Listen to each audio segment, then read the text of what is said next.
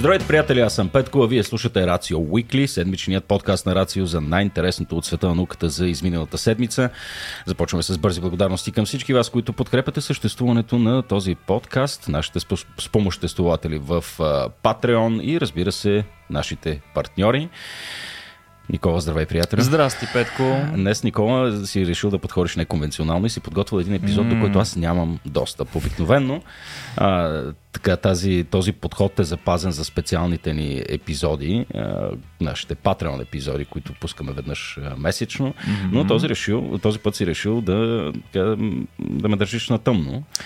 До известна степен, да. Интересно ми разбера защо, между другото. Еми, на първо време Patreon спешъл епизодите се оказаха доста сполучлива mm-hmm. а, наша инициатива и мисля, че хората си падат по това. Вместо да разглеждаме по няколко научни новини, много често абсолютно не свързани помежду си, така че ага. хората получават микроинсулт всеки път, като сменим темата.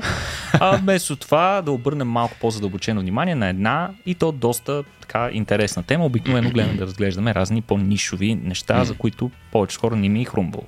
Да. И тъй като в момента сме в месецът на космонавтиката на Рацио, в рамките на което проведахме и ще проведем даже още едно събитие, mm-hmm. което е по-скоро свързано с авиация, дронове и така нататък. Та в рамките на това, вдъхновен от този месец, реших да обърна внимание на един интересен една интересна, доста модерна тема, особено на фона на подновеният интерес към нашият естествен спътник Луната. Mm-hmm. Както знаеш, покрай мисиите Артемис, които предстоят да върнат хора на Луната, както и редица други а, инициативи и мисии, включително не само такива на НАСА, които обръщат по-задълбочено внимание на естествения ни спътник. Така, интереса към Луната е голям. Вече се направи официалното заявление преди няколко години, че дори планираме да направим космическа станция около Луната, където а, ако не постоянно, то поне за известно време да могат а, спокойно да пребивават определен брой астронавти в орбита около Луната. Спокойно да пребивават едва ли? Е, Със сигурност леко, леко напрегнат. През цялото те са, време, да, те са доста спокойни хора по принцип, астронавтите. Mm. А, та, а, започваме с това какво знаем за Луната по същество, за да влезем постепенно в темата, защото тя не е точно типичните неща, които обикновено сте чували за Луната, ама нека почнем от типичните. Ти предупреди, че ще ме разпитваш в този епизод, така че предварително се извинявам на всички слушатели, които ще станат неволни свидетели на моята вопиюща некомпетентност по отношение ще на Луната. Има, ще има известна тривия, която Добре. даже аз насърчавам и нашите слушатели да се включат и те в mm-hmm. нея, просто защото темата за Луната е нещо, което вълнува доста хора от десетилетия, а, особено и покрай мисиите Аполо, на които имахме възможност да изпратим хора първите хора, които стъпват на повърхността на обект, космически обект, различен от Земята. Да. А, та... да, това между другото, извинявай, беше и единствената ми подсказка днес присъствието на модел на ракета Сатурн 5 в студиото. Да. А, да, погрижили, както... сме се, погрижили сме се за атмосферата Точно така, в да, студиото. Харесва ми. Та, а, какво знаем за Луната? Луната а, всъщност е доста по-далече, отколкото си мислим. Така, виждайки я в небето да свети нощем, особено при пълнолуние, можем да останем с впечатление, че тя е много близо до нас. Нали, така, почти е, нали, да. може да се пресегнеш да я вземеш. Всъщност тя е доста далече. Средното разстояние, на което а, Луната се намира от Земята, е около 380 хиляди километра. Аз, аз мислех, че знам точната цифра, която е 365, не е ли? Мисля, че около 383 хиляди е средното ето, разстояние, като то леко започва да варира през различните mm-hmm. етапи от орбитата на Луната, но толкова е средното, като това разстояние е достатъчно да наместиш 30 планети Земя в, в този интервал. А. Така че доста, доста голямо е разстоянието всъщност. Не е съвсем близко, не е екскурзия hmm. а, до Луната си, е сериозно приключение да стигнеш до там.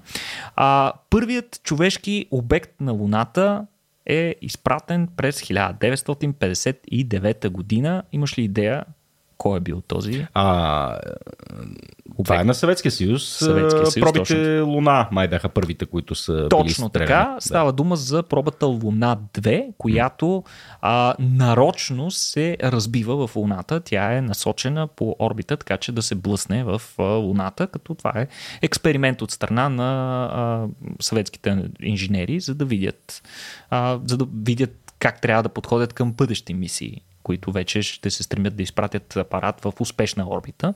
Но първите мисии не са имали необходимото гориво, маневреност и като цяло инженерите не са имали подходящия опит за да го направят. Пък и винаги е готино просто да видиш какво ще стане. Да, разбира се, разбира Ако се. Винаги. луната с нещо. А, Та, това е първия. Последният обект е така наречената, ако не се лъжа, се казва Manfred Memorial Moon Mission, която е апарат с тегло 14 кг на люксембургската компания, космическа компания LuxSpace, като това представляваше и първото частно прелитане край Луната и в последствие а, пробата се разбива най-вероятно повърхността на Луната на 4 март 2022 година. И това е разрешено. Аз ако имам компания, имам капацитета и парите, инженерните способности да го направя, може да се изпрати нещо на Луната. В момента не е регулирана територия. Еми не е регулирано, още повече, че доскоро даже Google даваха награда, така нареченият uh, Google Space Awards, които приключиха от един момент. Там имаше различни условия, включително, които въжаха за частни компании и частни хора, които да се опитат да изпратят товари в орбита или на Луната, включително едно от... И даже, мисля, че 20 милиона ли беше награда. Наградата беше много малка на фона на разходите, които mm-hmm. се изискват за подобно начинание. А, та, най-много ходейки, нали, отивайки към а, Луната, нали, вече споменахме мисиите Аполо, на които сме изпратили хора, дори а, на повърхността, апарати и така нататък. А, най-много неща в, на повърхността на Луната се оставят в периода между 1969 и 1972, което нали, съвпада с мисиите Аполо. А, логично, нали, тогава оставяме и най-много неща на Луната и а, значи от, от началото на изследването на Луната през 1959 до ден днешен има а, близо 70 мисии достигат до повърхността на Луната. Фух.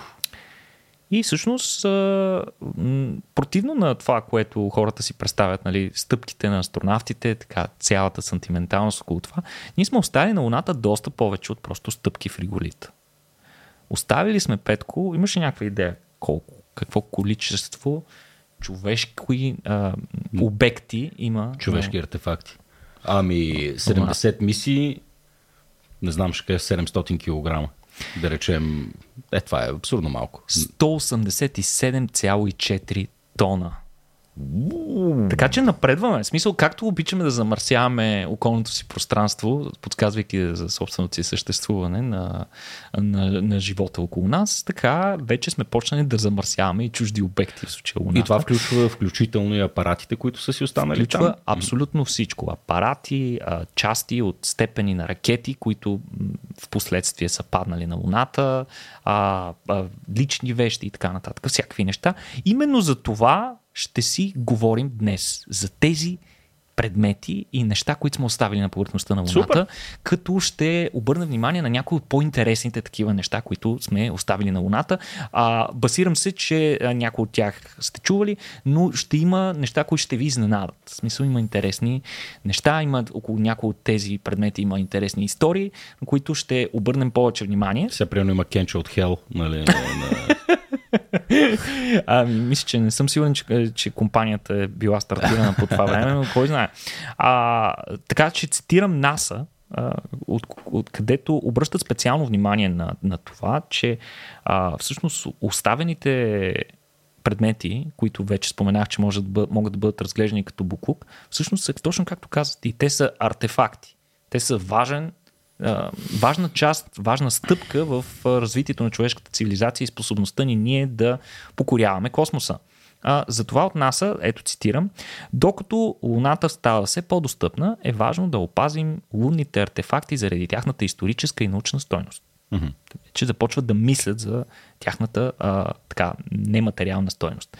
А, Какво ще направят? Исторически резерват? Или това е идеята. Да. На местата на, на кацанията на мисиите Аполо да се направят такива исторически а, паркове, защитени, които а, след време, след години, когато повече хора пребивават на повърхността на Луната, те да могат да отидат и да се докоснат до този да. сантиментален момент от човешката история. Само една, само една скоба, понеже тъй, така става, като не ме информираш за сценария, ще, ти, ще ти влизам рязко и нали, по различни тангенти. А, мисля, че е важно да уточним на лунната повърхност няма условия, които, които да предполагат бързия разпад на разни неща. Аз си реч, е, когато остане там, остава за доста дълго време в състоянието, в което е оставено, нали? От една страна да, mm-hmm. от друга страна не. В смисъл, от една страна да, защото нямаш кислород, да. нямаш този окислителен ефект на кислорода, нямаш бактерии, нямаш други неща, които биха могли да разградят въпросните а, материали, от които са направени тези части. Но от друга страна пък имаш доста мощни космически лъчения, които бомбардират непрекъснато Луната, mm-hmm. която не е съвсем в а, магнит... няма магнитно поле, не е достатъчно покрита от магнитното поле на Земята. Така че а, там Радиацията е, радиацията е доста по-усилена. Така че някои неща се разграждат повече от други, но като цяло по-голямата част от тези предмети наистина ще си останат така.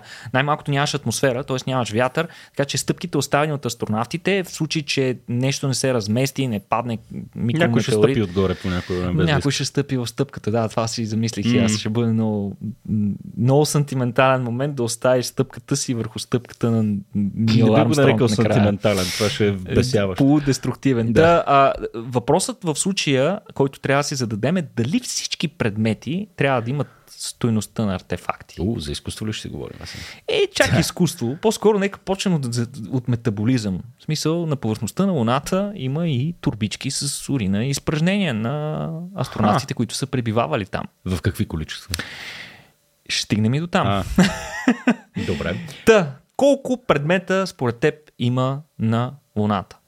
А за турбичките ли питаш или по принцип? Общо, колко предмета? Общо всички Ми предмети. Ти, а, колко тона каза, че е всичко? 187,4 тона. Хубаво. А, ми това ще го умножа по 100, примерно. Значи е, няколко хиляди, хиляда и нещо. Ами, Не, няколко десетки хиляди. Добре, окей, да. това е много добро предположение, а, но според а, а, регистрите на НАСА към момента на повърхността на Луната има 809 обекта mm-hmm. с човешки происход. Това са данни до 2020 година. Вероятно до ден днешен са малко повече.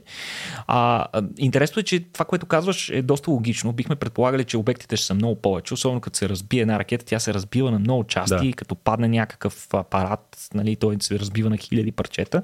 Но в случая, смятайки тези брой частици, те по-скоро смятат дискретни части. В смисъл, mm-hmm. един апарат си един предмет, да кажем. Да. А, вече, примерно, някои пък предмети, да кажем, една камера, тя може да се състои от а, леща, от а, обектив, от статив. Тези да, неща да, пък ги да. смятат по-отделно, защото те по същество са били дискретни елементи. Mm-hmm. Сега, а, най-интересното, което установих аз при а, проучването по темата, беше колко впечатляващо добре е документирано всичко. Hmm. В смисъл, наистина, всеки предмет на, земя, на, на Луната с човешки происход се знае до най-дребните детайли почти няма тайни по отношение на това какво сме оставили ние на Луната. Всичко е картотекирано до най-най-дребните а, простотийки, дето mm. се казва. Като а, това е оправдано до известна степен, тъй като практически е невъзможно да се направи нелегално. Тоест, ние ти да вкараш нещо нелегално на Луната. От друга страна, пък е много трудно, ако успееш да го опазиш в тайна. Да. Всички са всички следят стрикно какво се случва, какви ракети си изстрелват. Че имаше, имаше някакви случаи на астронавти, които сникват някакви работи, нали? Някакви там фотографии. Е, нещо. Има, има такива, да, да. но в повечето случаи те са длъжни да ги неща. докладват след това. Да. А, нали, има разни слухове за нацистска база от обратната страна. А, да, със сигурност, със сигурност. Но най-вероятно можем да кажем, че всички те са някакви конспиративни глупости. Сега, а, за да разгледаме в детайли темата, мисля да разделим обектите на няколко различни категории, както ги разделят и от НАСА. От една страна, една от категориите обекти, можем да кажем, че това са космически апарати и части от тях. Тук имаме около 120 мисии към Луната, до момента са изпращани.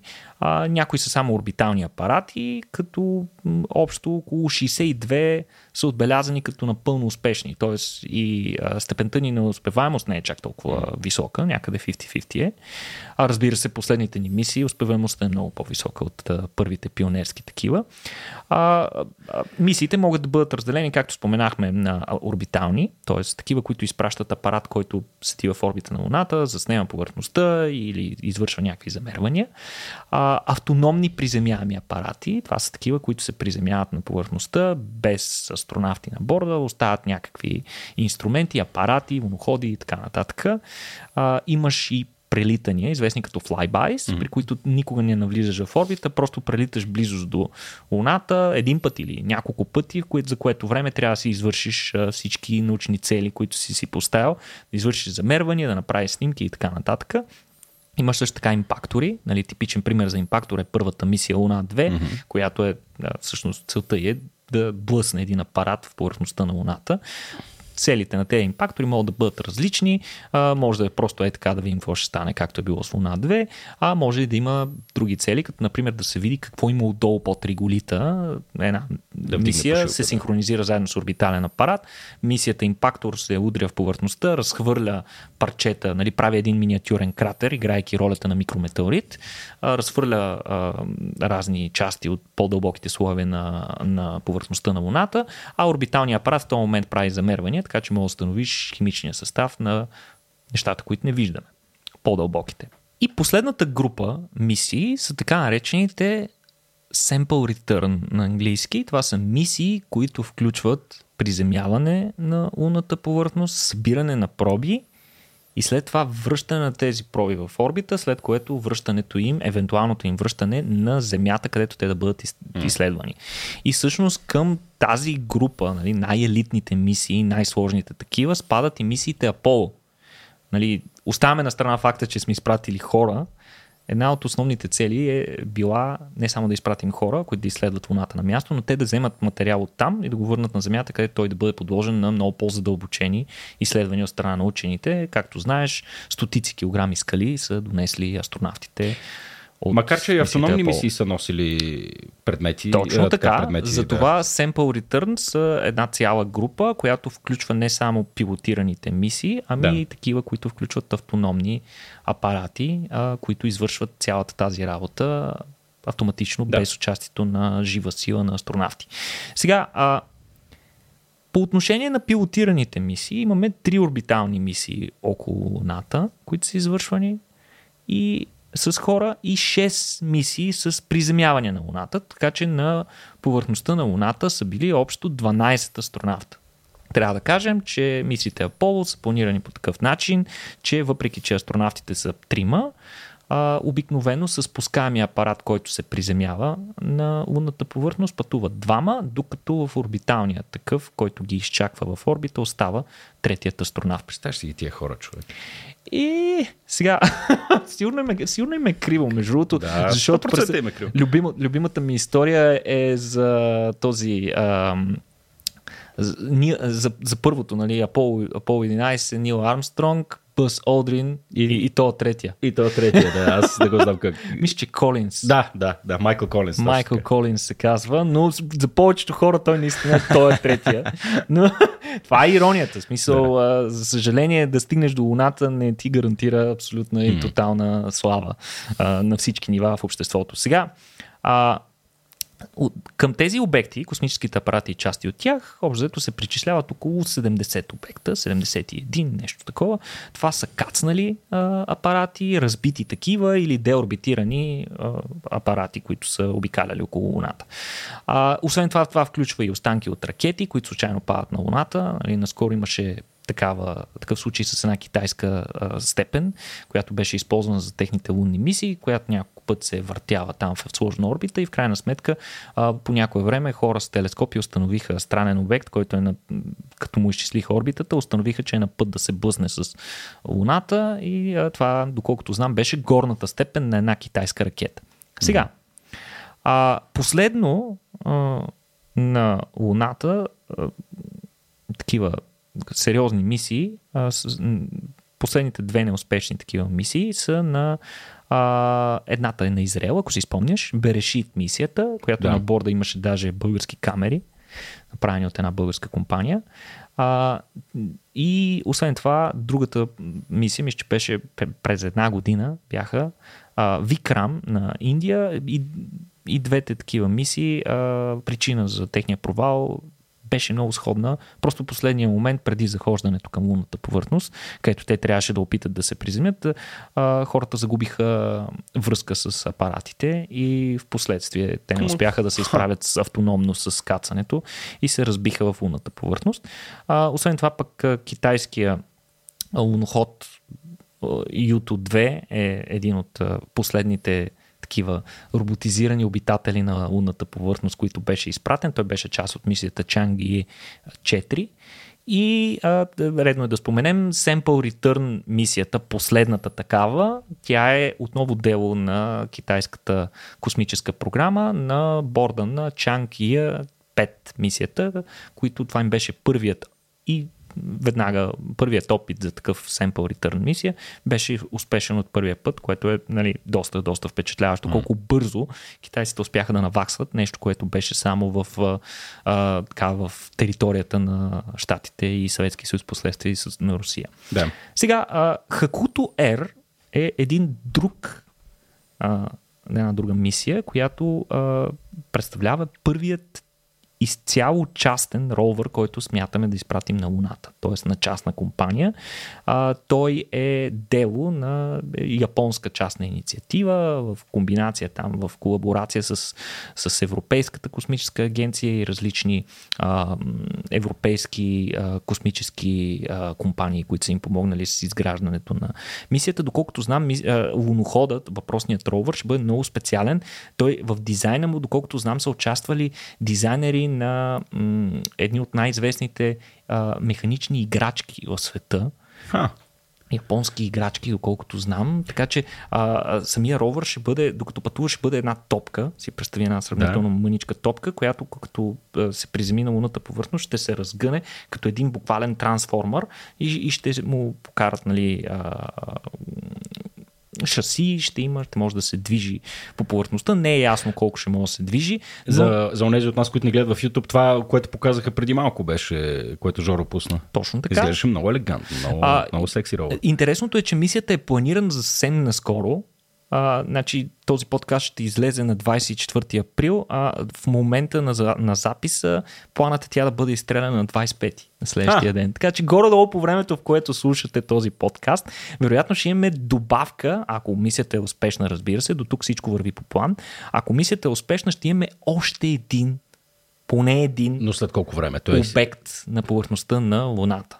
В смисъл, да, буквално кацането. А, той кацането е на 25. Кацането е предвидено за 25 Гледайки. април, Много така че а, интересен факт, обаче, говорейки за изцяло част, първата изцяло, първия изцяло частен ровър, т.е. автономен, придвижващ се инструмент на повърхността на Луната, а, ако те успеят, това ще бъ... те ще успеят да изпреварят НАСА които, забележи Петко, за толкова години те нямат нито един автономен луноход на повърхността на Луната. Не, че им трябва, при се, че са изпращали. Така, но да, прави впечатление, че НАСА напоследък винаги е на второ място, което е, не е нещо с което сме свикнали. А, Никола, само още, още една скоба да отворя. Всичките тези дронове, обекти, космически кораби и прочее, mm-hmm. а, предполагам, че се намират в така в относителна близост едно, едно до друго или Добре, това, което питаме, дали всичките се насочват към морето на спокойствието не. или, или кацат по цялата повърхност на Луната? Абсолютно пръснати се из цялата повърхност. Ага. Може да намерите карти в интернет, където се виждат пинпойнтнати, нали, да, обозначени да. конкретните локации на Луната, където са паднали. Някои обекти не се знае с висока точност къде са, да. докато други се знае. Например, логично, обектите, които а, са приземени успешно, се знаят точната им локация, докато тези, които в последствие, да кажем, орбитални апарати, които са свършили с горилото си и просто са паднали на повърхността, за тях е знаем относително, не да. знаем с висока точност. Да, защото мисля, че е важно за да си го представим. Аз сега проверих повърхността на Луната е точно 38 милиона квадратни километра, което е по-малко от е, територията на континента Азия и то значително по-малко. Така е. Азия е 45 милиона. Така е, Луната все пак е километра. доста по-малък обект. Да, и просто да си ги представим нали, в един момент, ако говорим за открити музеи или къде се намират точно нещата, нали, да си го представим. Ама и Азия е голямо място. Голямо е, голямо е, да, да, да. да не казваме, че Луната е съвсем малка, но е, е, иначе, говорейки си за космически а, мисии към Луната или в нейна орбита, а, логично, че ние не отиваме там само за да кажем, че сме отишли. Отиваме за да извършим някакви замервания, някакви научни експерименти, за да научим нещо от Луната, да. за да обогатим човешкото познание за космическите обекти около нас. Нали, най-малкото това е, ако приемем, че за извадка Земята е първият нали, такъв обект, с който ние сме имали възможност да се запознаем в детайли и да изучим, то Луната безспорно е вторият ни такъв обект, т.е.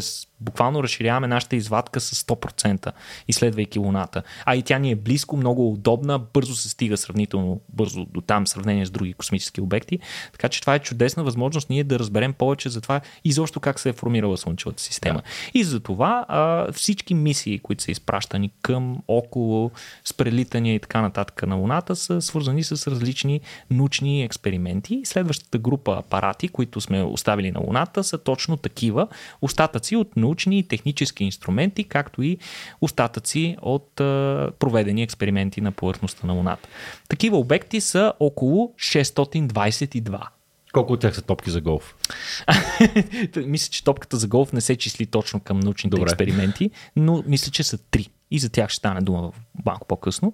Сега има огромно количество оборудване и измервателни инструменти, основно оставени от мисиите Аполо, нали, не е голяма изненада това. Това включва антени, термометри, магнитометри, сейзмометри, спектрофотометри, четири невзривени бомби, гравитометри, дозиметри, уреди за измерване на електростатичен заряд. Четири невзривени бомби. Това ли ти направи впечатление? Не, Никола, не. не ми направи. Термометъра беше най-интересното. Има четири невзривени бомби на повърхността на Луната. Именно. Но за това ще стане по-долма малко по-късно. Айде, добре.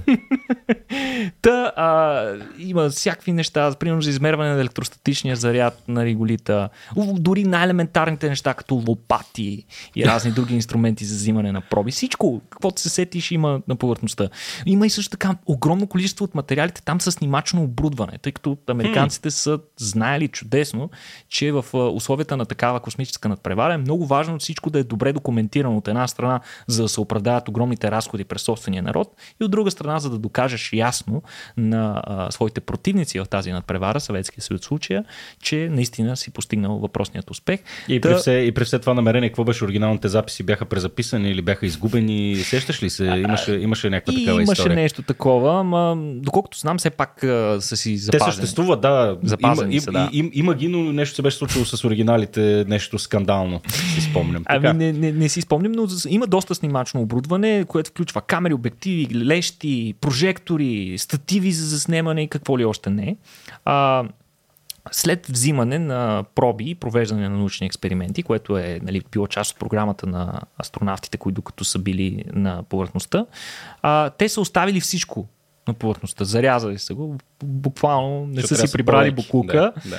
А, причина за това е, че те трябва да спестят доста тегло при връщането си в орбита, за да са сигурни, че а, тази а, solid booster, който се използва, така твърд двигател, двигател на твърдо гориво, представи си го като един доста по-прецизен фойерверк. Yeah. А, това е което се е използвало от а, приземяемия апарат, за да бъде отново върнат в орбита, където да се срещне с орбитални. Да, пък и трябва да освободят място за скали.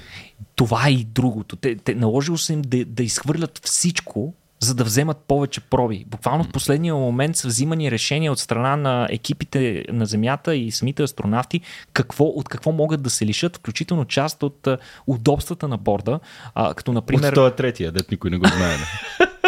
да, е, не, той е бил вече в орбита, не е можел да го свърлят, иначе не знам, но а, примерно а, подлакътниците на седалките, които са използвани за да, за да намалят вибрациите при а, излитане и при кацане, те са ги изхвърлили, за да вземат повече скали, т.е. личили са се от комфорта на приятно излитане. Не е било много приятно, със сигурност. А, един от а, известните научни обекти, които са оставили астронавтите на повърхността на Луната, са ретрорефлекторите. Може би си ги чувал. Ретрорефлектори. Ретрорефлекторите. Това е важен експеримент. А, той се състои, ретрорефлекторите всъщност са малки, специално проектирани огледалца, нали, не си ги представи нали, точно като парче а, огледало, в което се оглеждаш. Те са със специфична форма и, и начин на изглеждане и са прекалибрирани на Земята, за да имат определените оптични качества, за да позволяват да се отрази светлина обратно към източника. Значи, като а те изстрелват от Земята нещо. Насочваш светлина да. към тях, най-вече логично от Земята до там няма стане с фенерче, с да. лазер. Да. С много мощен лазер, който използва кратки импулси, високо концентрирани импулси към определено място, където горе-долу се знае, че са въпросните рефлектори и след това се мери колко време отнема на светлината да се върне обратно, да може... Това е да определят разстоянието, прецизно. Това ли е цялата идея? И именно това позволява да измерим разстоянието до Луната, забележи в диапазона на милиметри. Хм. Знаем разстоянието до Луната, буквално във всеки един момент до милиметри, благодарение на тези а тя инструменти. се отдалечаваше, Никола? А... Нали се отдалечаваше Луната от нас или се Ми, приближаваше? Отдалечава се малко, да. Отдалечава се, мисля, че с а, няколко метра на година или нещо да, от този сорт. Да. А, иначе горе-долу 2,5 секунди отнема на светлината, пътят до там и обратно, а, като а, на пет места а, мисията Аполо са оставили такива ретрорефлектори и още на две места има оставени ретрорефлектори от а, съветските луноходи 1 и 2. Mm-hmm. И те се използват до ден днешен, включително разни любители могат да си направят експерименти, защото локацията на всички тези е доста добре определена. Знаеш много добре къде да насочиш лазера. Така могат да се тестват лазери, могат да се тестват различни други оборудвания и така нататък и така нататък. Сега, има нещо много интересно, а, което знаем, отново благодарение на мисиите Аполо, и това е, че на Луната има лунотресение. Обаче ние знаем, че Луната няма тектонски плочи. Тоест, принципа на тези лунотресения е малко по-различен. Тоест, тя не е сизмично активна, тектонско активна, а, няма движение на, mm-hmm. на плочи и така нататък. Но там лунотресения все пак се случват и затова а, те не са, не са знали още в началото преди мисия Поло и затова те са изпратили а, серия от инструменти, така наречените геофони и сеизмометри. Това са две, две групи а, инструменти, които горе-долу за едно и също нещо се използват, но работят по малко по-различен механизъм. А, изпратили са доста такива инструменти към Луната. А, сега, това, което знаем е, че обектите в Слънчевата система и изобщо такива планетарните обекти, в началото като се образуват, примерно Земята, знаеш, че в началото като се образува е, е, е била една гигантска топка от нажежена скала и са били много горещи в начало обектите и постепенно те започват да изтиват, като съответно вътрешността им изтива по-бавно от външната част. Външната част, която е в контакт с открития космос, изтива много бързо. Това изтиване постепенно се разпространява навътре, а вече вътрешността, колкото е по-голяма планетата, толкова по-бавно изтива. Да. Сега, това, което знаем е, че Луната се свива постепенно. Значи, представи си го, докато изтива, нали? Тя постепенно изтива, тъй като е по-малко тяло от Земята, изтива по-бързо. Представи си този процес като начин по който се образува стафида.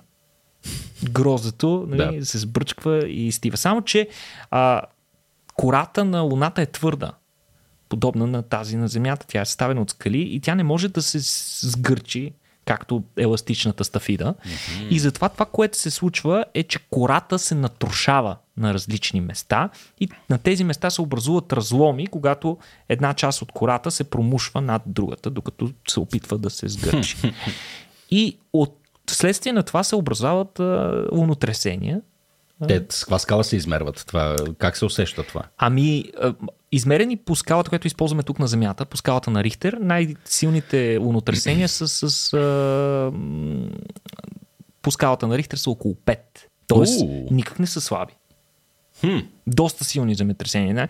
Знаем това благодарение на 4 сейзмометъра, които са поставени по време на мисиите Аполо и са извършвали измервания в продължение на известен период от време. И сега, какво правиш обаче, тъй като ти земетресенията не мога да ги прескажеш тук на Земята, какво говорим за Луната? Какво правиш, когато няма земетресения, ти искаш да си извършиш измерванията? Тук идваме до бомбите, нали? Да. Ето. Стигнахме и до бомбите. Първо, бога ми, как, се, как, как може да качиш експлозиви в космически апарат? Признавам си, че преди да направя въпросното разследване, не знаех за да, този експеримент. това. Не знаех, че са поели такъв риск да качат реално експлозиви на Да. толкова рискова мисия, каквато е била Аполо и Моите която е била уважения. пилотирана. Моите Нали. уважения. А, та, Качалници.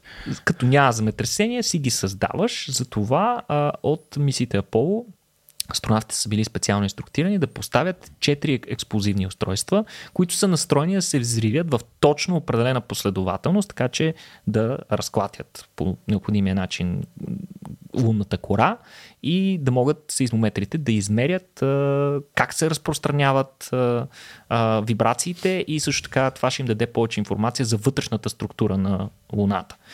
А, астронавтите е трябвало да отлетят. Значи, астронавтите не си ги представят, слагат ги и скриват се зад някоя дюна и натискат копчето и там, Точно така си го представих, да. а, за да минимизират тотално риска. А, всъщност въпросните а, експлозиви са взривявани дистанционно след като астронавтите са отлетяли.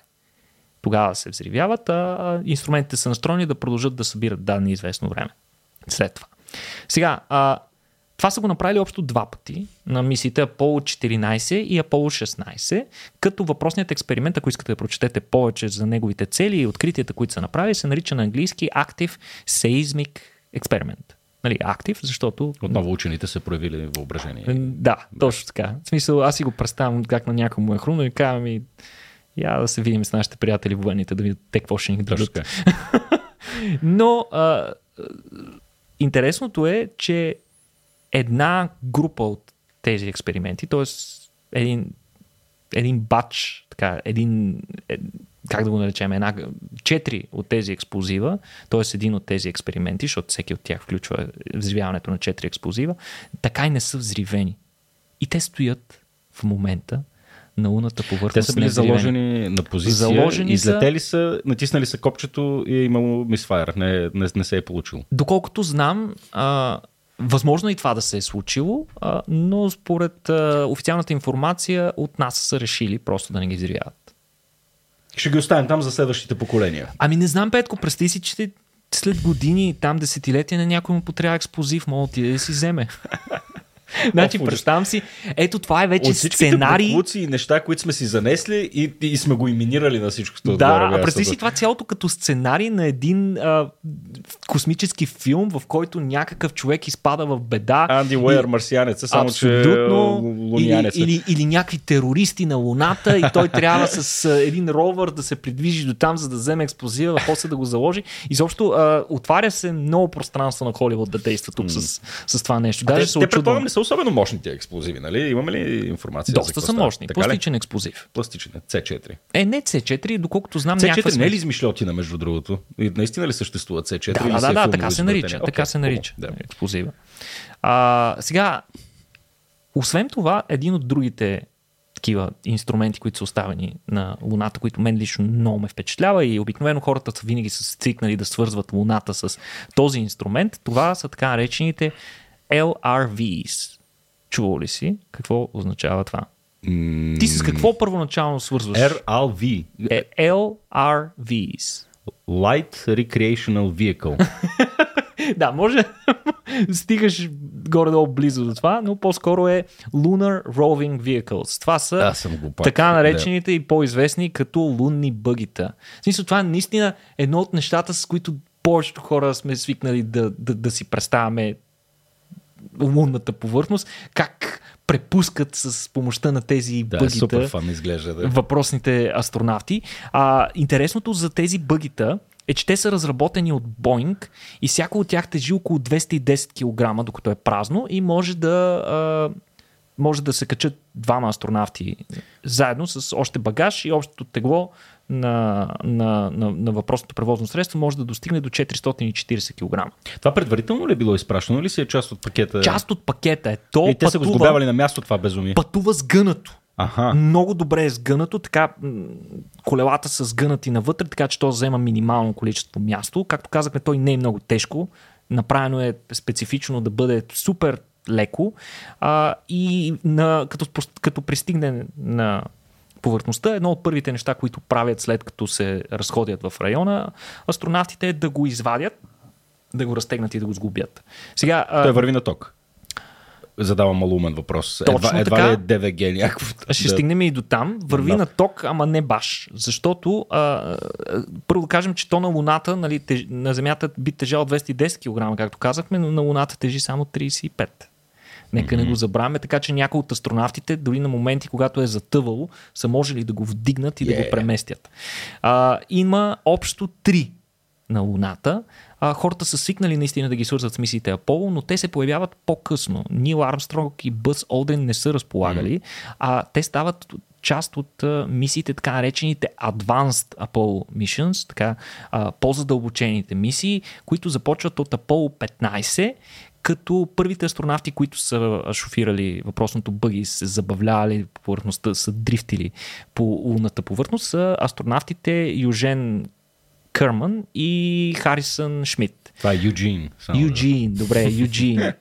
Е, а, та, те излизат три пъти на повърхността на Луната с бъгито и, и навъртат общо 28 км, като успяват да съберат с помощта на бъгито 110,5 килограма скални проби, с което фактически а, увеличават многократно а, количеството събрани проби а, от предишните мисии. Боже, гледам как ги карат с костюмите. Човече, аз като съм с кофти дънки ми е, не мога карам кола, пък тези хора... А, и той се задвижва с електродвигател и батерия. Има на борда батерия, която предварително заредена. Направени са да вдигат 10 км в час, а, да се движат с 10 км стабилно, но а, разбира се, като всеки астронавт, знаеш, те са пилоти и изпитатели, разбира се, са го изтествали на макс. И на мисията Apollo 17 а, такова бъги е успял да вдигне до 18 км в час. Така че не е супер мега бързо, но въпреки това, движики се в а, коварната лунна повърхност, това си е а, сериозна работа и освен това това е позволило много, разширило а, Диапазона. диапазона на- от възможности на астронавтите да изследват а, а, лунната повърхност около мястото на кацане. Въпреки това обаче от а, контролният а, център в а, Хюстън са им забранявали да се отдалечават на разстояние по-голямо от а, това, което могат да изходят пеша наобратно. А дрифтвали ли са? И дрифтвали са според 100% мен. са дрифтвали. Макар, че не съм сигурен, че има достатъчно сцепление да дрифтят, Да. да. както се вижда на кадрите. При подскоците в някои от а, неравностите, то буквално има моменти, в които Да, имаш се въздушно, въздушно време. Да. а, всяко колело, колелата са 32 инчови, има собствен електродвигател. Предния и задния мост могат да завиват е, и двата, не само както в нормалните автомобили предния.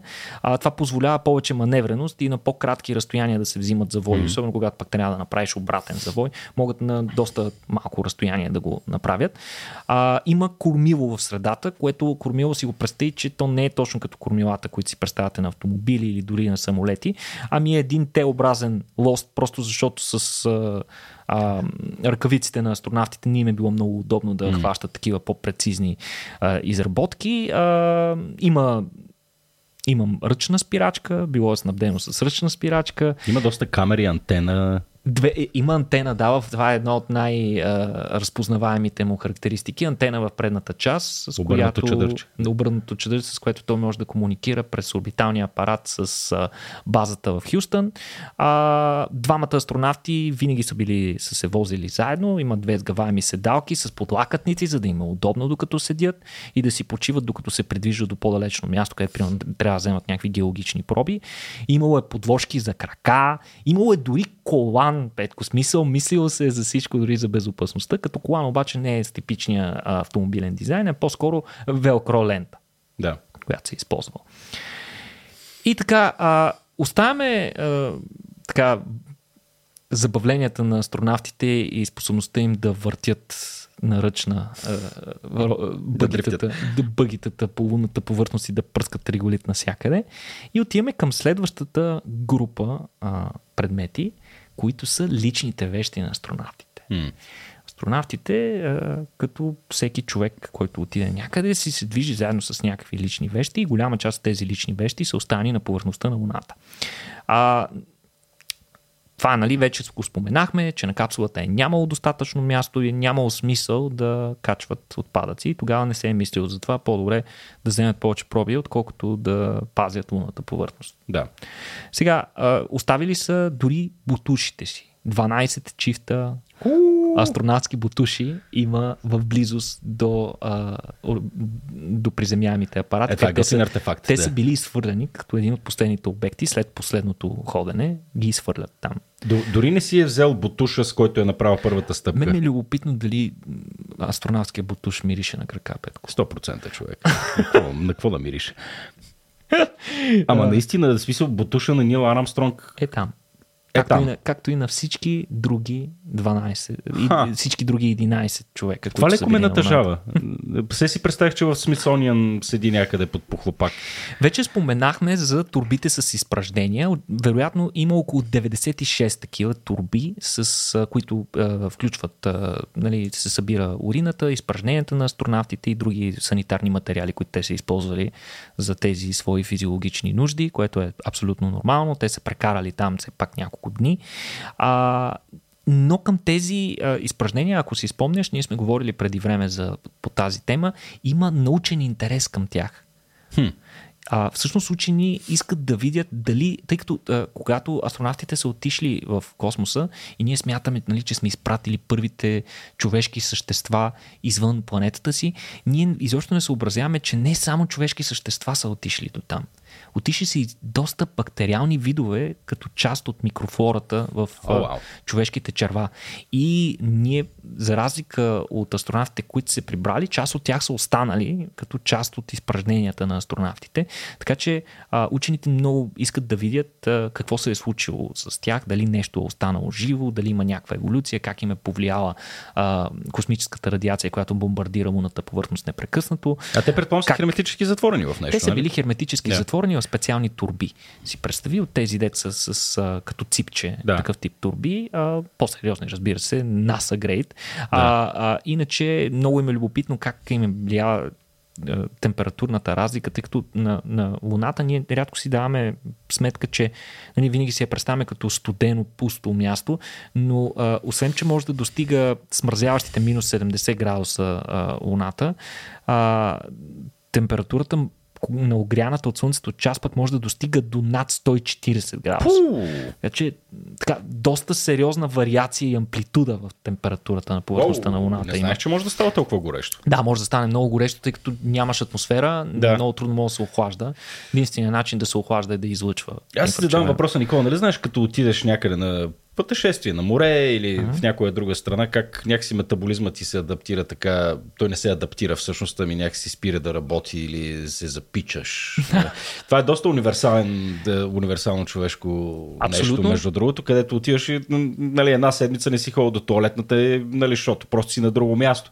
Да. Да. се тия хора, колко трябва да си спокоен, спокоен и добре работеш, да отидеш на луната човек и по обята е така следобедно да ти се долака, разбираш ли се, гати пичовете. По часовник. По часовник, да. Е, Не, ако трябва, ако трябва да съм честен по това, което съм чел, знам, че от НАСА все пак са се застраховали срещу подобни ефекти. Да. И доколкото знам, профилактично астронавтите са взимали а, леки лаксативи, да. О, вау, добре, окей. за да са напълно убедени да няма трудности се от случи такъв характер. Да, в смисъл, това е риск, който просто не си заслужава да бъде вземан. Да. И за Да, това запек те са се застраховали. Запек на Луната звучи като едно от най-лошите неща, които могат да ти се случи. Нали? а, та от а, вече се Абе, планира... Никола, знамето, що се вее, бе? Гледаме кадри. Ще говорим и за знамена след малко. Добре. Знам, че много обичаш. А, има а, сериозен научен интерес към изпражненията на астронавтите, като се планира да се изпрати мисия един ден, която да ги вземе и да се изследва какво има вътре в тях. А, но някои хора се противопоставят на това, защото според тях мисията, която отиде да, да вземе а, въпросните проби, ще наруши автентичността на мястото. И то вече няма да има същата историческа стоеност. Ще нали, ако е механична, ще прегази някоя стъпка на Нил Армстронг Да, или нещо да, такова. да, така да. че е много, много интересна дилема. А, разбира се, има и турби от храна, други опаковки, които са използвали астронавтите. Нали, хвърлили сме си буклука там. Не знам дали има някой си изразил и пепелника, едва ли. А, но тук вече навлизаме в следващата група обекти, такива с, с, сантиментална стоеност, тук малко на границата, защото хем лична вещ, хем с сантиментална стоеност. Това е семейната снимка на семейството на Чарли Дюк, който е един от астронавтите на мисията Apollo 16. А, не знам дали ще, ще успеем да я видим, на, дали ще успееш да я видиш на екрана, но наистина това е една нормална, трогателна снимка на него и неговото семейство. А, сега, това наистина доста хора го смятат за доста, доста трогателно, нали, да оставиш такова да да оставиш част от себе си, от личната си история на лунната повърхност, там където малцина са стъпвали. А, но трябва да кажем, че сантименталността не е нещо характерно за Вселената и най-вероятно въпросната снимка нищо не е останало от нея. Така, така че ли? като отим след години... А, от радиацията, от светлината. Точно така, от радиацията е... а, и от интензивните лъчения, а, най-вероятно тя е преекспонирана, т.е. тя да, черна. да, да абсолютно черна в момента. Е, жалко. А, няма да видим нали, жената и децата на, на, на Чарли Дюк. А, но иначе но пък... снимка на хубаво патриархално семейство. Нали? Това Ето е. обаче нещо доста интересно. А, Нил Армстронг е бил един от най- хладнокръвните и дисциплинирани хора, с които се разполагали от НАСА. Mm. Той не случайно е избран да бъде командир на мисията и да бъде първият човек, който ще стъпи на Луната. Той е бил просто машина. Машина абсолютна машина. А, но имаме данни, нали, той всичко е извършвал по план, строго, по график и така нататък, че той се отклонил от плана само веднъж. Когато тогава той се е разходил, докато е бил а, навън а, в костюма си, той се е разходил из лунната повърхност и е прекарал известно време край един от а, кратерите, известен като Little West кратер, т.е. малкия западен кратер. А, нещо, което знаем от историята е, че дъщерята на Нил Армстронг умира на 3 години от трагично, от мозъчен тумор. Той не успява да я спаси. Това се случва много преди той да полети в а, космоса, но се случва в периода, в който той вече се подготвя за мисиите. А, това няма как да не му е повлияло, със сигурност, въпреки че той е бил много такъв, много емоционално прибран човек, не е бил от хората, които... А, нали, това е било необходимо като част от неговото... А, да. А, но това е смърт на дете. Това е да, това е нещо, което не би трябвало никой да го преживява, mm. да, да, да преживява, да доживява смъртта на децата си, а, още повече а, по толкова трагичен начин. Та има слухове, че Нил Армстронг е оставил нещо тайно в нейна памет. Част от това нещо е до голяма степен експлуатирано като част от сценария на един от доста добрите космически mm. филми First Man. Гледал си го, предполагам. Да.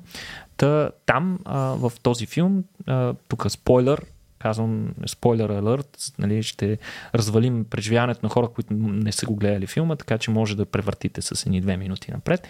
Та, а, според а, филма, той оставя гривна, гривна с нейното име, нейна гривна, която а, е, тя е mm. притежавала, като хипотезата се базира на теория, описана в книгата First Man, uh, The Life of Neil Armstrong, uh, която е, се води като официалната uh, автобиография на Нил Армстронг. Uh, та, много хора през годините са се опитвали да разплетат случая. Що е интересно? Нали? Хората се хващат много от такива емоционално заредени неща, още повече, че такъв тип информация за Нил Армстронг цялостно липсва. Да. Той е много добре прикрит човек. И разбира се, огромният интерес е бил насочен към Бъс Олдрин. Хората са го ръчкали. Кажи, бе, кажи какво остави този човек. Бъс Олдрин а, каза, че дал обед, нищо няма да коментира, няма да каже нищо. Така че нямаме доказателства до ден днешен, че подобна гривна съществува. Тя не фигурира в списъка с предмети, за които ти споменах. А, ние не знаем изобщо дали е гривна или какво е, но може би остава сантименталността, че той все пак е оставил някакъв предмет. А, Нил Армстронг умира от осложнение при а, сърдечна операция, байпас, през 2012 година на 82 години, така че вероятно и истината остава погребана с него и няма да разберем. Така, но знаем със сигурност, че Нил Армстронг оставя на повърхността на Луната един от най-сантименталните обекти от гледна точка на човечеството. Петко той оставя парче от крилото на самолета на братята Райт. О, oh, вау! Което е взето преди това от музей, което е... Е, това е фантастично. това е според мен Красота. изключително символично mm. и изключително важно. А, е това нещо, което носи нали, hmm. доста, доста, доста повече контекст. И с това откриваме а, последната категория, която са най-интересните обекти, а, защото те съдържат повече история, имат повече символика. Това са символични обекти или такива с сантиментална стойност. А, общо картотекирани има 19 такива обекта на лунната повърхност. Разбира се, започваме с а, най-баналното. Флагове. Флагове, знамена, за съжаление, само на Съединените щати. Нали, аз не съм много голям любител на това да отидеш някъде си, за да си поднеш флага. За мен е страшна простотия. И именно заради факта, че е страшна простотия, американците са го направили няколко пъти. Имаш ли идея колко флага има на повърхността на Луната? Предполагам, че го правили всеки път, така че 6. Точно така. Да, така да. Има 6 американски флага. Повечето са специално направени по шаблон и са с размер 1,5 на 0,9 метра, като един от тях е бил малко по-голям. Те са направени от найлон и как, какво ти говори? 6 обекта от 20, това означава, че около една четвърт от всички сантиментални обекти са знамена. гадни знамена е, на Съединените щати. Нали, нищо против американския народ, ама това, нали, Бяха оставили нещо по... Вижте, ако разтеглиш малко, малко тук символиката, мога да кажеш, че Америка е един страхотен общо човешки експеримент все пак. И по-скоро, ако американското знаме го прием, че символизира именно това, нали, този мелтинг пот на човешки mm-hmm. цивилизации, нали, които създават нещо ново и невиждано до сега. Подобно на Римската империя. Подоб... Така да е, но... Разпространявайки идеалите си по цялата планета. Добре, е хубаво, да, окей, няма нищо много под слънцето, забиме. нали, тук, но нали, все пак демократичен експеримент. Нали. Mm-hmm. Мисълта ми е, че човек може и да го интерпретира по различен начин, но общо съм съгласен с теб. Според мен подобни патриотични прояви са излишни. Да, да, аз също съм съгласен. Може би флага на ООН също, също съм да е съгласен с теб, че можем да го интерпретираме по малко по-добър начин, но ако можехме, то тогава щяха ли астронавти да остават пачка с 2-доларови банкноти? Не, и това ли са направени? Да. Е, това вече е кретения. Е, те, да, е, нищо, това ме кара повече, още повече да ги харесвам. Нали, защото виждаш, че са... Егоцентрични да, изроди. Да, да, страшни идиоти, да. Леле. А, иначе има и други интересни обекти, които са оставили. А, основно на първата мисия Едно от тях е така наречената златна маслинова клонка. Това е mm-hmm. а, миниатюрна златна маслинова клонка, която, както знаеш, маслиновата клонка е символ на мира, с което се символизира, че а, усилията на човечеството за изследване на Луната са свързани изцяло с мирни цели или поне нали, като символ. Освен това, а, оставят а, астронавтски пин, така наречените сребърни криле, които астронавтите получават когато преминат границата на Карман, да. А, та, този а, артефакт е оставен от Алан Бин, който е четвъртият човек на Луната, в чест на Клифтън Уилямс, който той замества. Той е бил неговия заместник. А Клифтън умира в инцидент с самолета Т-38, на който много от астронавтите тренират, а, на който от самия Нил Армстронг се разбива и му се налага да катапултира. А, във филма First Man да там е просто положулен малко, но в реалната ситуация а, при катапултирането от голяма височина и енергията и а, силата, силите, на които е изложен астронавта, въпреки а, добрата му тренировка преди това, а, Нил Армстронг си прехапва езика брутално, а, следствие на което продължение на седмици след това не успя, не може да говори. Вау. То си като автомобилна катастрофа това. това Еми, не... е... Абсолютно, но той оцелява, докато, Гагарин... както виждаш, не всички астронавти са успели да оцелеят. Той Гагарин и... се, замина, се замина с самолетна катастрофа. Точно нали? така. А, именно за това пък а, върху кръка на един от приземяемите модули е поставен и плакет, пък, който а, всички гласи, познаваме от филма. Който гласи uh, Here men from the planet Earth first set foot on the moon. July 1969 и така нататък. We came in peace for all mankind. Не случайно го цитирам на английски, извинявам се на хората, които не разбират английски, веднага ще го преведя. посланието гласи, тук хора от планетата Земя за първ път стъпиха на Луната през юли 1969 а, след новата ера, като ние дойдохме с идваме в мир в името на цялото човечество. И For All Mankind... С знамена и експлозиви. Не. да, да, да. Между другото, като си говорим за, за... Иначе това нещо е подписано и от екипажа да. на, от Нил Армстронг, Бърс Олдрин и Колинс и от лично от американски президент Никсън. Да, което е най-потрясаващото, между другото. Това е все едно... Добре, че Тръмп не успя да кацне на Марс, защото ако, ако имената на Никсън и на Тръмп бяха на двете, на двете небесни тела, това ще, да е много тегло. Е, иначе, а, също има, е поставен на Луната още следващия такъв обект, на който ще обърнем внимание, е диск с а, микрогравирани послания от 96 световни управници. Това вече е малко по-грандиозно. Тодор Живков там ли е? А, не знам. Е, е това е нещо, което не съм проверил. а, с, си едва ли, едва ли. Ние тогава знаеш в, в рамките на, на кое влияние сме. Предполагам, че не са ни включили в това. Сред които са три американски президента, а, цялото нещо е, не случайно казвам, че е микрогравирано, това не си го представете някакъв документ с а, а, стотици подписи, ами е а, едно, един обект с големината на малко по-голяма монета. Прести си от най-старите двулевки.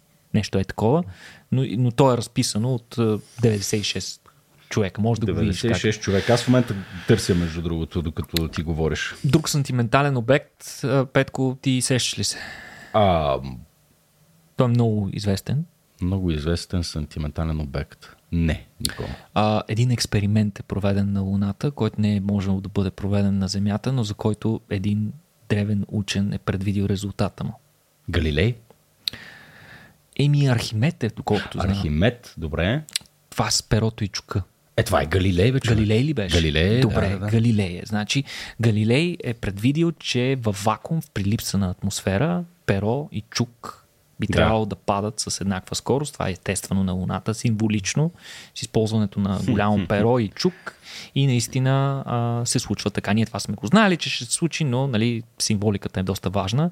Трите голф топки, с които Алан Шепард от Apollo 14 се е забавлявал, вече ги споменахме, но също така той се е забавлявал и с копие.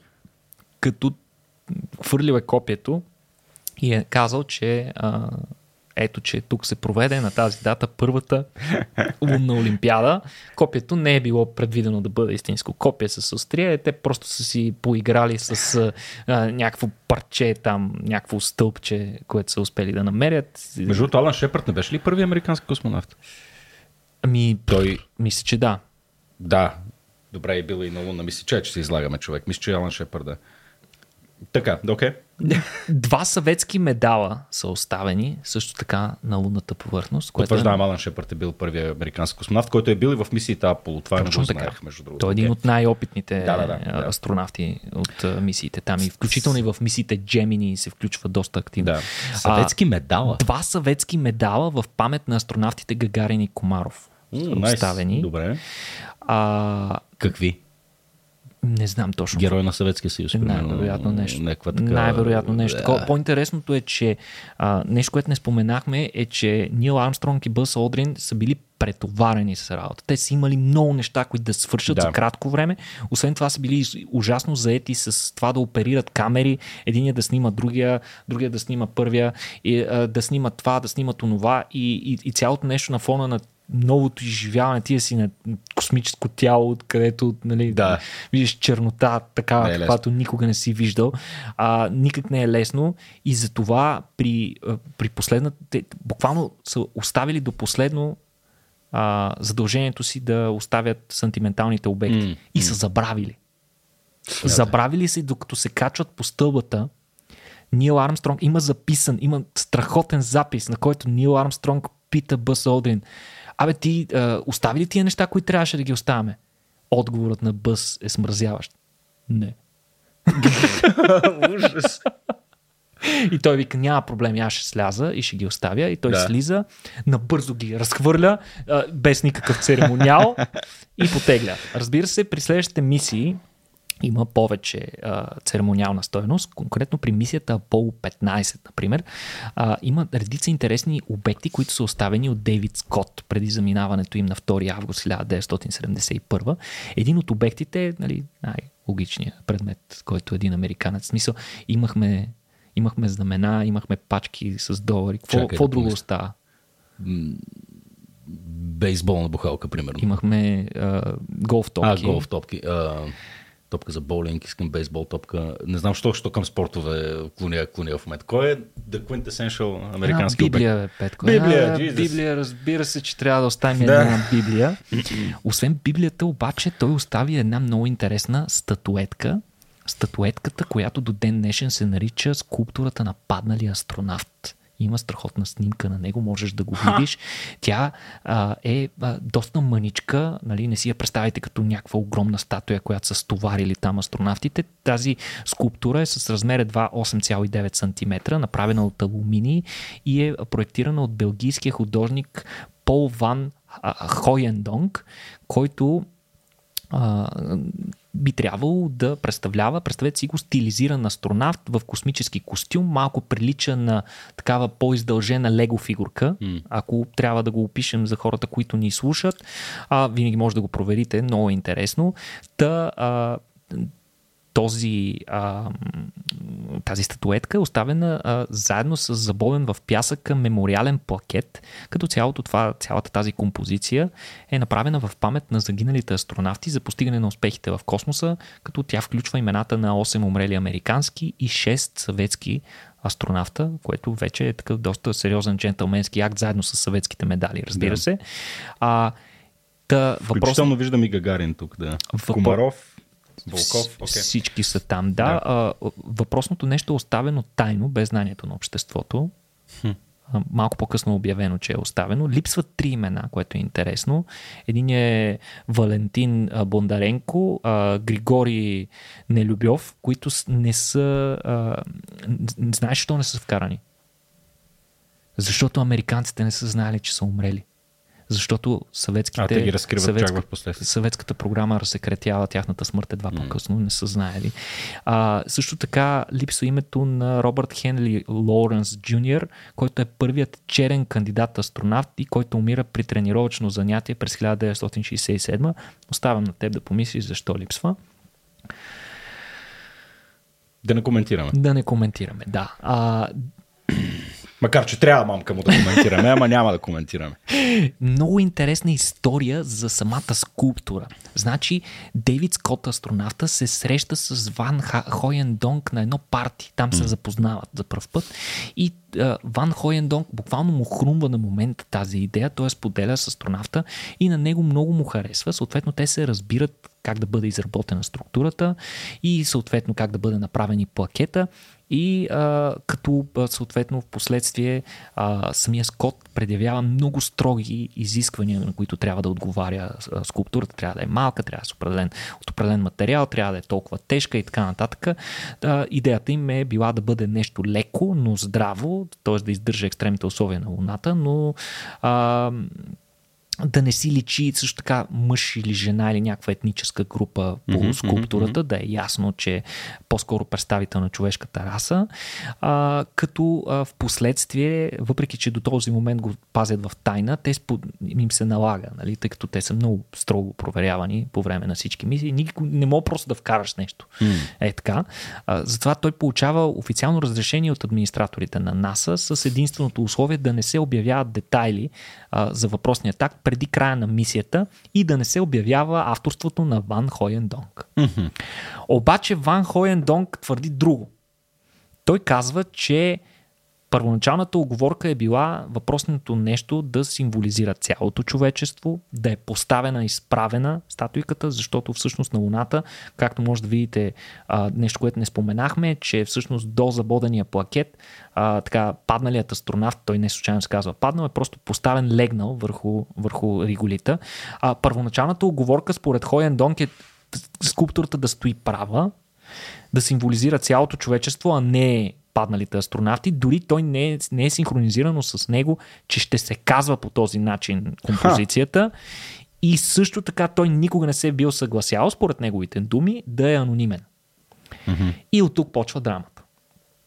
Ван Коендонг, малко след а, завръщането на, на мисията по 15, обявява, че ще направи 950 реплики на въпросната скулптура, като ще се опита да ги продава на търг. А, като Скот, разбира се, се опитва да го убеди да не го прави. а, като в крайна сметка НАСА под сериозен натиск го убеждават, но не преди поне една от въпросните скулптури да бъде продадена на банкер, колекционер на изкуството за 750 долара. Малко по-късно тя се появява и в eBay. В смисъл съвсем наскоро, в последните няколко десетилетия се появява. А, по-късно Ван Хоен Донг признава, че е направил, успял да изработи общо 50 копия на въпросната скулптура, но повечето все още са в него. Той не е а... Само се замислих това в един момент, като стане по-популярно пътуването до Луната, дали някой няма се опита да го гепи. Това ти представяш си колко струва това? Нямам никаква представа дали може да бъде измерено в да. пари това нещо. Това е безценно. Смисъл, това няколко го барне директно. Да, според мен е... Кром страшни, ръчичката, а как, ръчичката директно. Как ще бъдат опазвани тези археологически зная, да. обекти е в бъдещето, в което а, пътуването между, между Земята и Луната е нещо тривиално? Нямам никаква представа, mm. наистина. Смисъл, видеонаблюдение със сигурност няма свърши работа. Да. това ще бъде обира на годината. Не диаманти, ами една скулптурка. Според мен ще ги, ще ги приберат. Специална експозиция. Иначе, интересното е, че на повърхността на Луната има и мъртъвци. Нещо интересно, или поне материал от тях. Има прах от мъртви хора. А конкретно, а, ние сме си говорили преди, но компанията се казва а, мисиите Celestis, които са част от а, от една от инициативите на така наречените Space Service Incorporation, които се занимават с такива частни инициативи в космоса от край време, още преди да има частни космически компании. Те са изпратили редица частни лица на, на Международната космическа станция, mm-hmm. мисля, че даже и на Мир бяха успели. А, та, те са много стара компания. Та, те, една от а, услугите, които предлагат е да изпратят останки от кремирани хора към, в космоса, като допълнителен багаж на вече планирани мисии. И всъщност цялата прах Нищо, човек... Това е готин начин да, да, да, да изкарат пари допълнително. Да, цялата... 10 милиона от някой бодала, който... Цялата прах на човека е, ще е твърде скъпо, за да изпратиш. Защото, да, защото теглото, както знаеш, в а, космоса се mm-hmm. мери не в злато, ами не знам и аз в какво. Доста е скъпо. Изпращането на всеки килограм. И за това се са изпращали между 1 и 7 грама от човек. Да. А, има множество такива мисии, при които, да кажем, един от астронавтите от Mercury 7 мисиите, Гордън Купър, а, част от пръха му е бил изпратен. Актьорът на Star Trek, който Джеймс Духан, който играе мистер Скот или Beam Up Scotty, да. по-известен. и както още поне 20 други известни mm. лица са изпратени в космоса, но само пръхът на Елжен Шумейкър достига повърхността на Луната, като пръхът му е а, бил поставен в поликарбонатна вакуумирана капсула, вградена в един от приземяемите апарати. Тоест не си го представи, че астронавти са излезли и така са да, пръха заедно с Риголита. Ами е останало като част от един от приземяемите апарати, тази част, която остава на повърхността на Луната. А, иначе кой е Шумейкър и защо е заслужил да бъде изпратен на Луната? Ами той е геолог, който е изследвал земните кратери, открил много космически обекти, един от най-известните от които е една от кометите, която е, носи неговото име. А, когато умира, прахът му е транспортиран на Луната в а, капсула на борда на апарата Lunar Prospector през 1998 година. На Луната Петко, обаче има и миниатюрен музей. Известен още като Лунния музей или на английски Moon Museum. И това вече съм сигурен. Работи, Никола. Сигурен съм, че си го чувал. Едва ли, не съм го чувал, от сега ти казвам. Е, сега, сега ще видиш. Става дума за един миниатюрен чип, който е с дължина около 2 см, даже по-малко от 2 см, т.е. един изключително малък обект, вече можеш да го видиш и ти на екрана. Как изглежда? Той съдържа 6 рисунки на 6 художника. Художници... Е, сериозно ли има такова? Художниците са Робърт а, Рошенберг, Дейвид Новрос, Джон Чемберлейн, Клаус Олден, Олденбург, Форест Майерс и и всеизвестния Анди Уорхол. Yes. И какво ти направи впечатление веднага при още първото виждане, тъй като чипа е бил много маничък и пространството, за което художниците са можели да се разпрострат е било много повярвам. ограничено, затова те са имали възможност да направят само едни прости графики или дори нещо като прост подпис, но тук сред всички блесва изображението на Анди Уорхол, оставям на тебе да обясниш. Е, това е ми хуйче, стандартно хуйче, което се рисува по стени. В смисъл, нека си го кажем директно. това е фантастично, не мога да повярвам. Той е бил критикуван е, в продължение на... Боже, на... ма не, няма нищо по... О, това е толкова символично наистина за човечеството. В смисъл, само дето, извинявам се, днес много глупости казахме, ма само дето кур не пише на това, нали? Това е... А... ПСК, Охо и проче. Но, много готино. Супер е точно. Анди Уорхол се оправдава, че всъщност той се бил подписал и това са му инициалите, но... да, да.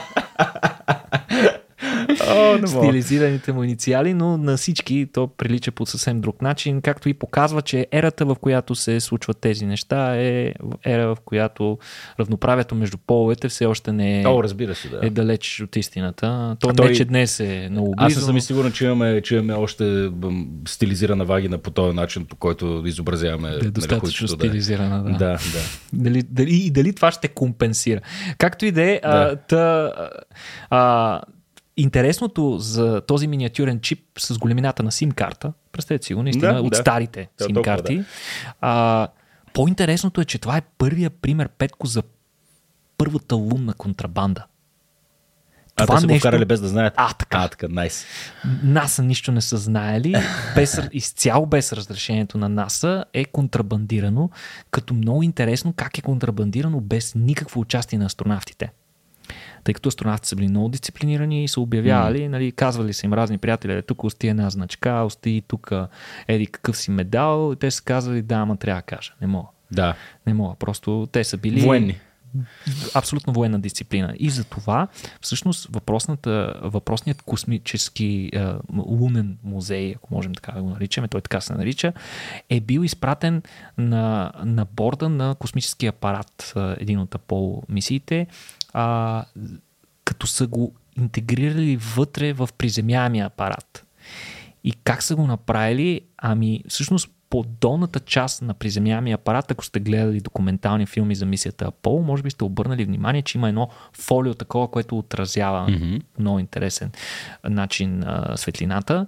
А, това е 16 слоя златисто метално фолио, и всъщност пичовете, които са го правили това нещо, инженерите и а, а, техниците, които са го правили, години след това споделят, че редовно са ръгали разни рични вещи между слоевете. А, като това е включвало някакви дребни предмети mm-hmm. с сантиментална стоеност, които със сигурност са били абсолютно безопасни и не са поставили мисията под никаква форма на, на, на риск. А, едва ли обаче са ги топили в разтвори, за да махнат бактерии и така нататък, но ние знаем, че Луната да. не изглежда никак гостоприемна за живот, така че и тогава концепцията за стерилизиране на космическите апарати не е била толкова добре развита.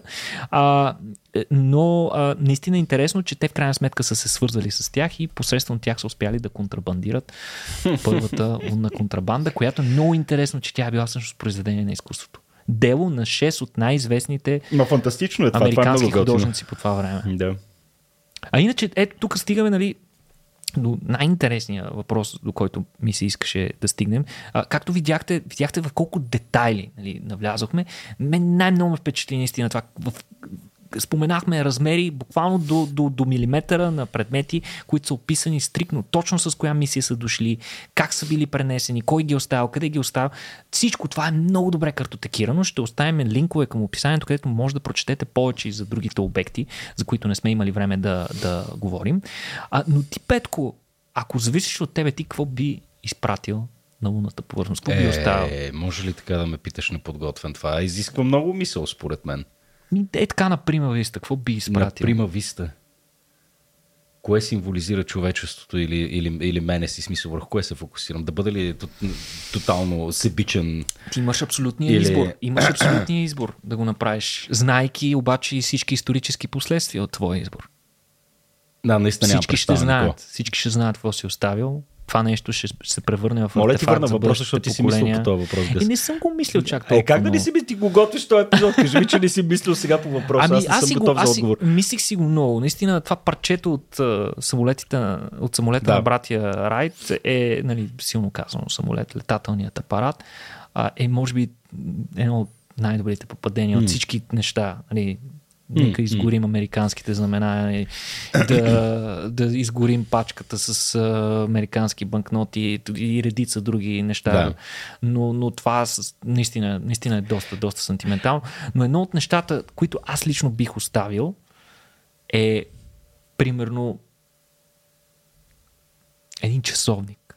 Ръчен часовник. Просто, просто заради детайла на механичните, малките механични части, които със сигурност няма как извънземна цивилизация, ако някога попадне на това нещо, да не осъзнае, че става дума за интелигентна цивилизация. Още повече, че някои от тези обекти нали, може да се направи някакъв специален космически часовник с последните технологии, може да бъде с някаква радиоактивна, радиоизотопна батерия или нещо друго, което да му даде възможност да измерва времето в продължение на стотици, дори да, хиляди да. години. Това би било доста, доста готино. Да. Още повече, че там пък в космоса той няма да бъде изложен на същата корозия. може би би издържал много дълго време. И това ми харесва. А, при все, че нали, извънземните ще са наясно, че ако сме успели да каснем там, едва ли нали, не сме били mm-hmm. така, технически напреднала цивилизация, но ми хареса аналогията с... А, то това е по-скоро едно философско съждение на Ричард Докинс, който е известен с... Mm-hmm. да, да, книгата му май се каже The Blind Watchmaker, който точно твърди, че ако срещнеш часовник на плажа, няма как ти да заключиш, че това е продукт на еволюцията. Mm-hmm. Нали, там вече, там вече е друг аргумент, но ми хареса твой пример. Мен ми хареса тия точно исторически реверанси към, към личности, които са гледали много по-напред от, от съвременниците си. И веднага се сеща, може би, най- най-потрясаващия паметник или е, статуя, която съм виждал е в е, Рим и това е статуята на Джордано Бруно. Mm-hmm. А, начина по който е направена, нали, историята, която стои зад, зад него, може би нещо свързано с Джордано Бруно би било, би било готино или косите на Левски, примерно. Нали, в смисъл зависи, мога да тръгнем във всякакви откачени посоки. Ще помисля по въпроса, харесва ми това като, като експеримент. Някой беше предположил, защото този въпрос Сеща се, че е бил задаван на много хора, със сигурност на всички астронавти, ако имаха избор, какво биха сложили. Да, Жорката ме базика в момента за тези, които, гледат в, които не гледат в тубата. В момента виждаме едно мускалче с розово масло, което аз бих взел очевидно, според Жорката. Да, със сигурност. Аз си, мислих, аз си мислих за един буркан вода с една риба вътре. Смисъл, ще е много яко да Която да гние бавно и постепенно. Или пък някакви фусили, нещо. Макар, че силно да. при някои от последните попадения на големи астероиди, тук mm-hmm. вижда има на Луната. Не знаеш, че има такива теории, че на Луната може да има динозаври, динозавърски кости, които са изхвърлени. Боже, при, от, от удари? От удари, тъй като да. при удар на някакъв голям астероид, примерно този, който им е сложил края, а, имаше разкъсване на земната кора и изхвърляне на скали, които понякога достигат а, първа космическа, ако не е повече. Верно, шаш, шок и ужас да открият череп на Тирекс на Луната. Какво за Аз си го представям как излита. В смисъл, да. изхвърля го и той такъв гледа как земята се отдалечава, какво ли, е- какво ли е чуди, какво ли си е мислил. Никола, много време. интересен епизод. Благодаря ти, приятелю. Беше, беше фантастично пътешествие. Аз сигурно ще се поробя малко след това да, да ги доразгледам и ще разказвам на хората. В смисъл, хуйчето на Warhol ми е така хайлайта. А, ами, добре, в смисъл, благодаря ти, Никола. Наистина фантастично. Надявам се всичките бележки ще ги пуснем долу в ще подкаста. За онези от вас, които искат и които в момента са само на аудио, може да се върнете и към нашия YouTube канал, където може да видите видеозапис.